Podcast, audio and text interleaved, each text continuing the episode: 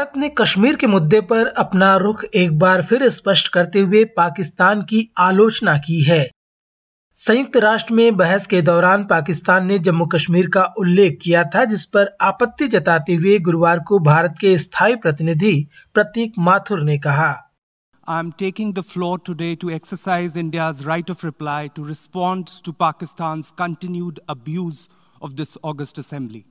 As we meet today to discuss this extremely important topic of UN Security Council reforms, representative of Pakistan has yet again made unwarranted references to Jammu and Kashmir. Jammu and Kashmir, let me repeat once again for his benefit, remains an integral and inalienable part of India, irrespective of what the representative of Pakistan believes or covets. Pakistan's desperate attempts to peddle falsehoods and a bad habit of abusing the sanctity of multilateral forums deserves our collective contempt and perhaps some sympathy as well. आतंकी funding को रोकने के मुद्दे पर आज से नई दिल्ली में वैश्विक सम्मेलन की शुरुआत हो रही है इस दो दिवसीय सम्मेलन में लगभग तिहत्तर देशों के प्रतिनिधि भाग लेंगे इनमें पंद्रह से अधिक मंत्री भी शामिल हैं। प्रधानमंत्री नरेंद्र मोदी आज इसका उद्घाटन करेंगे। राष्ट्रीय जाँच एजेंसी के महानिदेशक दिनकर गुप्ता ने इस सम्मेलन के बारे में जानकारी देते हुए कहा।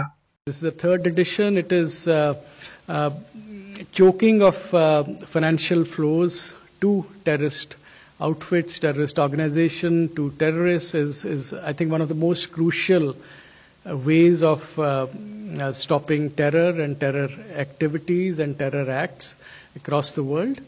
And so this is a very important topic for India. 72 countries are coming from um, uh, from other uh, foreign countries are participating. Uh, India would be the 73rd, and apart from that, there are 15 multilateral international organizations, including Interpol, FATF, and uh, Europol, and all the uh, connected uh, multilateral organizations who are stakeholders in this uh, uh, in this uh, terror financing and in the fin- of the financial sector. So non-profit organizations they'll be also be joining us. So all told, it's 78 countries and multilateral organizations.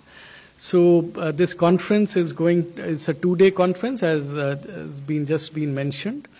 और अब चर्चा राजनीति की कांग्रेस नेता राहुल गांधी सावरकर को लेकर दिए गए अपने बयान पर कायम हैं। राहुल गांधी ने कहा था कि सावरकर ने अंग्रेज़ों से माफ़ी मांगी थी गुरुवार को सावरकर द्वारा लिखी गई माफ़ी नामा भी उन्होंने मीडिया के सामने पेश की I beg to remain sir your most obedient servant V D Savarkar Hindi में ट्रांसलेशन कर देता हूँ। सर मैं आपका नौकर रहना चाहता हूँ। ये मैंने नहीं लिखा। ये सावरकर जी ने लिखा है। तो इसको आप पढ़ लीजिए, देख लीजिए। तो मैं तो इसमें बहुत क्लियर हूँ। सावरकर जी ने अंग्रेज़ों की मदद की थी। ये ये मेरी राय है कि जब सावरकर जी ने ये चिट्ठी साइन की, गांधी जी, नेहरू जी, पटेल जी, ये सब सालों जेल में रहे। कोई चिट्ठी साइन नहीं की। मेरी थिंकिंग है कि जब सावरकर जी ने इस कागज़ पे साइन किया, उसका कारण क्या था? उसका कारण डर था। अगर वो डरते नहीं, वो इसको कभी नहीं साइन करते। और इस सिग्नेचर में धोखा था। जब उन्होंने ये साइन किया, वो हिंदुस्तान के जो सब नेता थे, महात्मा गांधी, सरदार पटेल, उन सबको उन्होंने धोखा किया। और उन्होंने उनको कहा कि देखो, तुम गलत कर रहे हो। तुम्हें भी साइन कर देना चाहिए। राहुल गांधी की भारत जोड़ो यात्रा इन दिनों महाराष्ट्र से गुजर रही है। महाराष्ट्र में कांग्रेस की सहयोगी शिवसेना ने राहुल के बयानों से किनारा किया है। शिवसेना नेता उद्धव ठाकरे ने सावरकर को महान स्वतंत्रता सेनानी बताया है। इसके अलावा कांग्रेस के साथ जारी गठबंधन का बचाव करते हुए उद्धव ठाकरे कहते हैं। सावरकर जी और बहुत सारे क्रांतिकारी हो गए जिन्होंने अपना, जो शहीद हो गए, जेल गए, लेकिन उन्होंने जो हमें आज़ादी दी उस आज़ादी की रक्षा के लिए हम और कांग्रेस टिकट का आएँगे। क्या बात क्या सवाल पूछ रहे हैं आपको? अगर ये जो आज़ादी है उसको ठीक रखने के लिए कायम रखने के लिए अगर हम साथ में आए तो क्या उस पर गलती क्या है? सावरकर के रिश्तेदार रंजीत सावरकर ने राहुल गांधी के विरुद्ध पुलिस में शिकायत दर्ज कराई है। रंजीत का कहना है कि राहुल गांधी ने सावरकर का अपमान किया है। गुलाबी करने देंगे को, कोई खत नहीं कोई ये नहीं। बस इनके मन में आया, बोल दिया, क्योंकि इनको लगता है मैंने जो बोला, वो इतिहास बन गया, इसी गलत फहमी से हुआ है।